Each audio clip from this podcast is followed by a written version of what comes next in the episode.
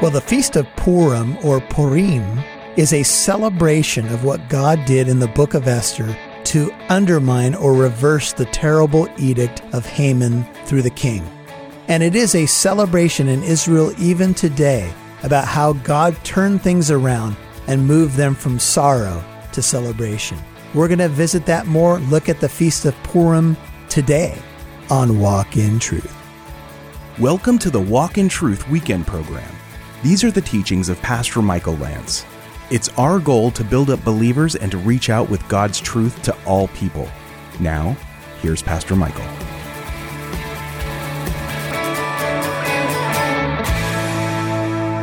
Esther 9:22 middle of the verse. From mourning into holiday, that they should make them days of feasting and rejoicing and sending portions, the Hebrew is manat, of food to one another and gifts to the poor. David wrote in Psalm 30, 11 and 12, You have turned my mourning into dancing. You have loosed my sackcloth and clothed me with gladness, that may, my glory may sing your praises and not be silent. O Lord my God, I will give thanks to you forever.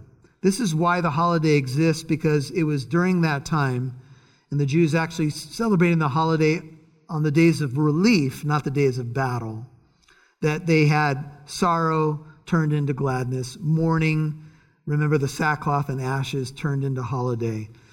The days are for feasting and rejoicing and even sending portions of food to one another and gifts to the poor. Why, why do you include the poor here? Well, I want to show you one other that you'll find interesting. It's in Deuteronomy 16. And this is uh, a commentary from uh, somebody named Firth. And he points out this verse, and I think it's something for us to see. And uh, I'm sure you can all relate to this. Those of you who come from families where big meals are just simply part of holidays. Anybody? Big meals? Okay. Thanksgiving?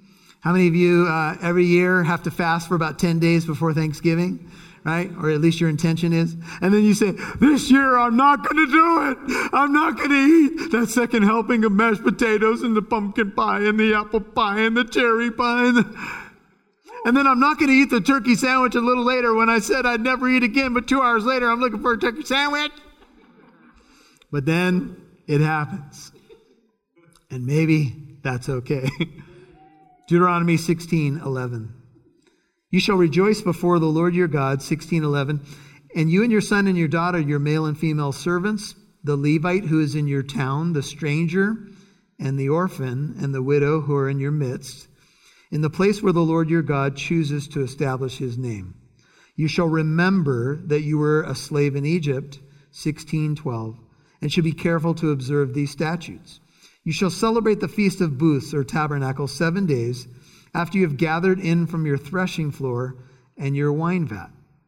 And you shall rejoice in your feast, you and your son and your daughter, your male and female servants, the Levite, the stranger, and the orphan, and the widow who are in your towns. Seven days you shall celebrate a feast to the Lord your God in the place which the Lord chooses, because the Lord your God will bless you in all your produce and in all the work of your hands, so that you shall be altogether joyful. There's some more instruction there about the major feast, but you get the point. They were instructed to include the poor, those who were maybe not as well off, back to Esther, and we'll finish it, in their celebrations. Have you considered that? Have you considered widening your table at holidays? Some of you do that. Some of you have opened up your home to maybe people in the congregation who don't have a large family. They, they, all their other families out of state. Maybe a widow. Maybe uh, somebody that you know that, you know, doesn't have anywhere to go. They don't have family close by. They don't have all the things that maybe you have. And you, you do something very biblical when you do that. You say, hey, hey, do, do we have plenty of food at our family celebrations? Yes, we do. How about we open up our table? How about we let somebody else into the circle of our tradition? Tradition, right? How about they get exposed to our prayers and our lives? Uh, there's a book that's out right now called The Gospel Comes with a House Key. And the author is basically saying that if we want to win our friends and family and communities to Christ, maybe we need to start opening up our homes more. Because hospitality is not just opening up your home, it's about opening up your heart. And so the Jews, 923 of Esther, undertook what they had started to do, what Mordecai had written to them, Mordecai encouraging them to remember and celebrate. For Haman, the son of Hammedatha, now we get the details of the holiday. This is what happened. The Agagite, the adversary of all the Jews, had schemed against the, Jew, the Jews to destroy them, Esther 9.24, and had cast Pur, that's where we get Purim, Pur singular, the I am is the plural, Purim. That is the lot. Pur seems to be a Persian word brought into the Hebrew Bible. That is the lot. That's a, a different word, but same idea. See, when Haman wanted to kill the Jews, he basically rolled dice, the dice of the old days. And what they would do is they would practice something called divination. Have you guys heard that term before? Divination means you try to divine something from the gods. Divination is condemned in the Bible. Uh, you are not to divine or use witchcraft or omens, but people will do that. And so what they would do is they would cast lots, and they thought the gods or goddesses would answer them by the fall of the lot or the die. But Proverbs 16:33 says the Lord ultimately controls everything. So when Haman rolled the dice to pick the perfect day to destroy the Jews, God reversed it and flipped it on his head because God could flip the dice over whenever he wants to. Because he's sovereign, and the book of Esther is about the providence of God, the sovereignty of God, that he is in control, even when it doesn't make sense, even when it hurts. You know, I mentioned the Holocaust and the Jews in Israel. I mean, that's, that's a tough thing, but we know in the Bible, God used Babylon and Nebuchadnezzar to uh, destroy Jerusalem and take his people into captivity for 70 years. We know sometimes God has allowed things. I don't understand why. But now, you know, uh, the nation is there, and even, you know, coming this week, they're going to be celebrating. See, he cast the lot to disturb them and destroy them, but when it came to the king's attention, now this would be King Xerxes or Ahasuerus, but some authors have pointed out that the way that this reads is not necessarily exactly how it went. Maybe Mordecai is trying to get people to see that another king, it came to his attention. I'll let you chew on that. He commanded by letter that his wicked scheme, that is Haman's, which he had devised against the Jews, should return on his own head and that he and his son should be hanged on the gallows. Uh, authors are quick to point out that when the Jews celebrate, they are not really celebrating the demise of somebody, they're celebrating the deliverance of God. You see, we struggle with if, if, if an enemy, and we're supposed to love our enemies, gets dealt with. You know, uh, when Saddam Hussein was hung, you know, some people were having parties, and some people, some Christians were questioning that and saying, uh, sh- "Should you be doing that?" Should, and you know, people were pulling out Bible verses from both directions. But the Jews' celebration of Purim is because God delivered them. They're not so much that, yeah, we got Haman and Haman got his. Certainly that's part of it. But it's God rescued us. He delivered us. He is my tower and my defense. When we celebrate Christmas, we are celebrating deliverance through the cross of Jesus Christ when he grew up to be the God, he grew up to be the man that would die on the cross. He is the God man, but he was born into the world to come and rescue us. You will notice that the focus is horizontal. The people, you know, told by Mordecai to celebrate, sending food to one another. Not a whole lot of vertical focus here on God and so forth, but maybe when we see it came to the king's attention, maybe at least we can see another layer there. That the king of the universe, the king of kings and lord of lords, was watching over his people. In Luke 2:14, we often hear this verse, Glory to God in the highest, and on earth peace, goodwill toward men. Well, the actual translation that's probably better of Luke 2:14 is this. Glory to God in the highest, and on earth peace to men on whom his favor rests. Christmas is first of all vertical. It's a peace that comes from God to us. We have peace with God through our Lord Jesus Christ. But that vertical reality should spill over horizontally. We should have goodwill toward people. Amen? Now, the verse more accurately says, with whom God is pleased. It's about peace from God to man, not man to man. However, once you have peace with God, shouldn't you be an ambassador of peace to others? So, Christmas is about both. It's not just a vertical focus, although that I would argue is the main focus. It's also being good to others. Listen to this H.G. Wells. The time has come for me to recognize my life, my peace, I cry out. I cannot adjust my life to secure any fruitful peace. Here I am, 64, still seeking peace. He closes. It is a hopeless dream. Everyone desires peace. When asked by an interviewer what he desired most, well known actor Harrison Ford replied, Inner peace.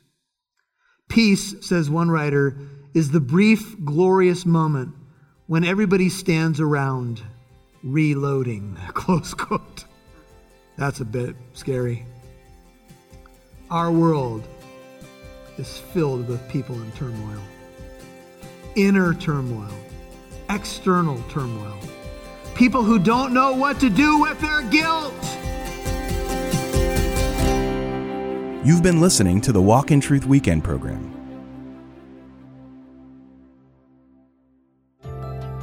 Did you know God's name is not mentioned once in the book of Esther, but his fingerprints are all over it? The famous verse, and who knows whether you have not attained royalty for such a time as this, tells us that Mordecai sensed God moving in the darkest of times. This is a story about ordinary, everyday people taking a stand and becoming vessels through which God saved a nation. The story is filled with satire and seriousness, but it ends with celebration as God turns things around for good as only He can.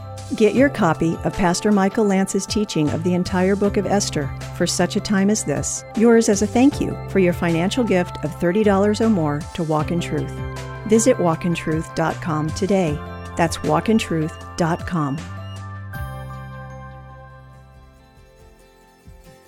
Remember, you can listen to today's program and previous ones whenever you want on our website, walkintruth.com. That's walkintruth.com. Now back to Pastor Michael Lance, right here on Walk in Truth. Here I am, 64, still seeking peace. He closes. It is a hopeless dream. Everyone desires peace. When asked by an interviewer what he desired most, well known actor Harrison Ford replied, Inner peace. Peace, says one writer, is the brief, glorious moment when everybody stands around reloading. Close quote. That's a bit scary. Our world is filled with people in turmoil inner turmoil, external turmoil, people who don't know what to do with their guilt. They don't know what to do. Sometimes they don't, they don't even know that's what it is, but it's become a weight that they carry around and drag around like the shackled chain in Ebenezer Scrooge as his partner carried around the chain. You see, holiday is celebrating peace. When we celebrate Christmas and Resurrection Sunday, we celebrate the fact that God has defeated our mortal enemies of sin and death. We have peace with God through our Lord Jesus Christ. You see, this book is about ordinary people and the fingerprints of God in their lives. And perhaps maybe you've come to this moment in your life for such a time as this. Because the same God who worked in the book of Esther lives in you. Do you believe that? You are his temple. He is a miracle working God. And if you will simply just say, Lord, here I am, I don't have much to give, but if you can use me, he will. Therefore, they called these days Purim from the idea of the lot that God turned around for his purposes, after the name Pur or singular for Purim. And because of the instructions in the letter, both what they had seen in this regard and what happened to them, they celebrated. And that's how the feast began. The Lord is the portion of my inheritance and my cup. Thou dost support my lot. Goral is the Hebrew word there. The Lord's the one that's done the work. The Lord is the one that has determined the lot. You know, in our English, we now have the idea of a lottery. That's where some of this, these concepts come from. Where there's, you know, something is entered into and numbers are chosen to determine whether or not you can win. How many of you, how many of you have been praying about it? You can win the lottery. Oh Lord, if I could just you, have you prayed this? If I could just win the lottery, here's what I would do to help all these people, including the Sisters of Mercy, the, the people of the, all the poor people. I, after I, I have a few things I'm, i want to buy. But if those people could just show up with the balloons and the check, everything would be good. And then you hear stories of these lottery winners. Oh my goodness. It's not always pretty. It's not always what people expected. It's not always what we thought it should be. Do you know, technically speaking, the lot that you have right now is from the Lord. Where you are, where you live, your job, your spheres, your circle of friends, your gifting, the Lord has given you stuff. And He says, Now, would you be content with what I've given to you? Oh, I'm not talking about not having goals and dreams. I'm not talking about not having vision. I'm not talking about not being a driven person and doing everything you can to do well and invest and all that. I'm not talking about any of that. I'm saying, do you have an inner contentment that the Lord is in control of your life? And he does ask something of you, even in his providence. And here's what it is very simply Will you just say yes? Will you just say, Lord, since you are on the throne, you God, I'm not. I want to follow you. You put me here. I'm going to trust that you're sovereignly on your throne, and I want to do what I've been called to do. This is my lot. You're in control. Help me to do the best I can do with what's before me. If I have open doors to other things, I will pray about those things. But how about not looking past the blessings that are right in front of me and taking advantage of what I got now? How about not buying into the American lie that you got to have just have the next thing and the next thing to be happy? And how about counting your blessings now? How about going on a little holiday? How about saying, Lord, regularly each week I'm going to take some stock of how you have blessed me, what you have poured into my life, the gifts that you have given to me, the friends and family around me, and I'm going to be a thankful person. You know what? The last few weeks I've been just asking God to give me joy. That's simple. Lord, give me your joy. I want to be a joyful person. And I don't always feel it, so you're going to have to give it to me. Can I get a witness?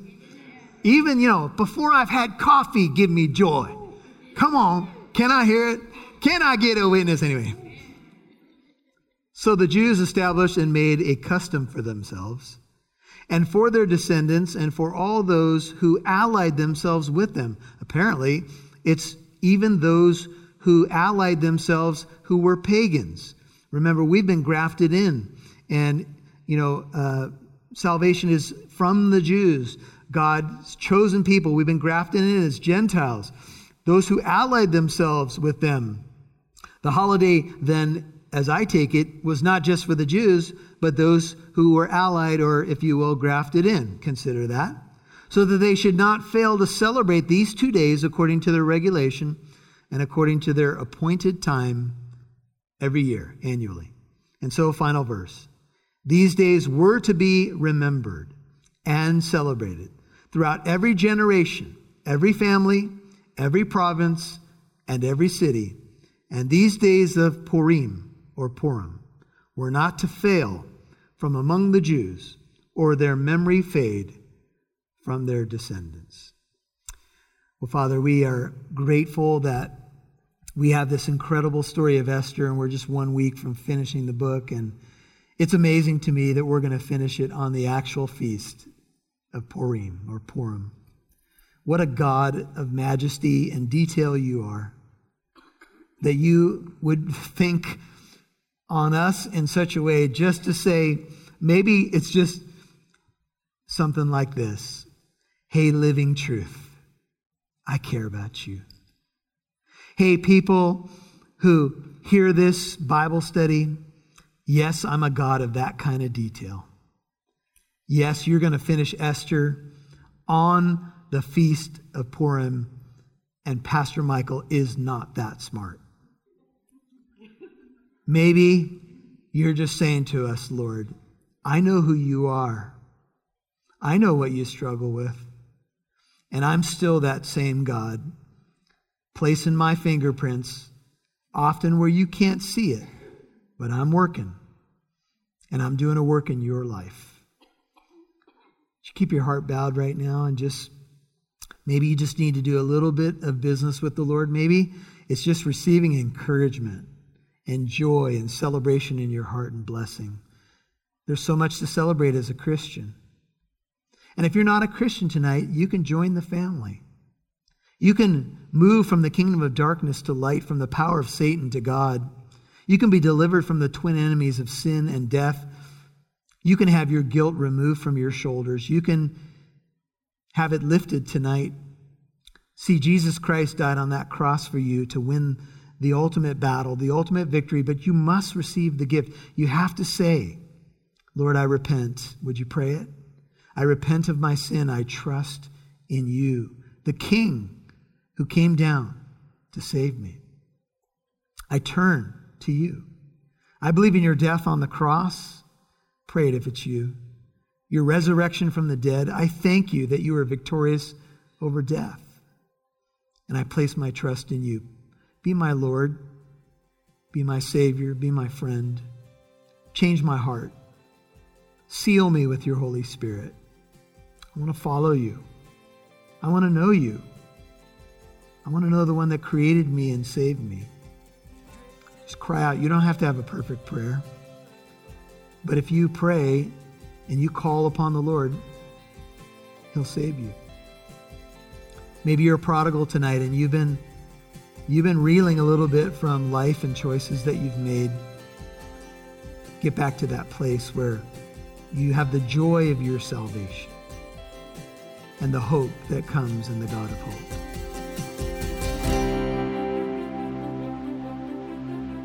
Amen. You know, the Bible describes God as the God of hope. And we have victory in our Lord Jesus Christ. What he did for us on the cross through the resurrection. He did it because he loves you and me. But we have to remember that in order for that victory to be ours, we have to receive it. We have to repent of our sin and receive Jesus Christ as Lord and Savior. So I hope that you have been revived in your heart as you've listened to this teaching. And if you don't yet know Jesus as your Lord and Savior, now's the time, man. Just cry out to him and just say, Lord, I want to know you. I believe in your death on the cross. I believe in your resurrection from the dead. Save me. And if you're a prodigal and you've been wandering, come home. This world has nothing to compare with the glory of our God and Savior Jesus Christ. So trust in him today. Well, hey, I'm Pastor Michael Lance. Now, next week, we're going to begin the teaching of the book of Revelation. The book has a lot going on, it leaves us with a lot of questions, and I'm going to do a lengthy introduction to the different views on the book, the timing of the book, the dating of the book, and the content of the book, and even touching on the rapture and things like that. So I look forward to you joining me in this journey in the book of Revelation. So make sure you keep listening to walk in truth. Now, friend, we do have my teaching of the entire book of Esther on flash drive. We'd like to send it to you as a thank you when you give a $30 donation or more to Walk in Truth. We deeply appreciate your support, your prayers to get the truth of the gospel to everyone who listens. You can mail in your donation or you can give online. Get all the information when you visit walkintruth.com. That's walkintruth.com. Now, tomorrow we finish this series, Esther, for such a time as this. I'm going to sum up the entire book and how it relates to the gospel of Jesus Christ. You might think about telling a friend to listen who may not know the Lord, because this book does apply directly to the gospel and the hope that we have in Jesus. This is a message that we all need to hear, so I'll talk to you tomorrow as we talk about the glorious gospel of Jesus. Until then, may God richly bless you. Thanks for listening to Walk in Truth, encouraging you to reach out with God's truth to all people.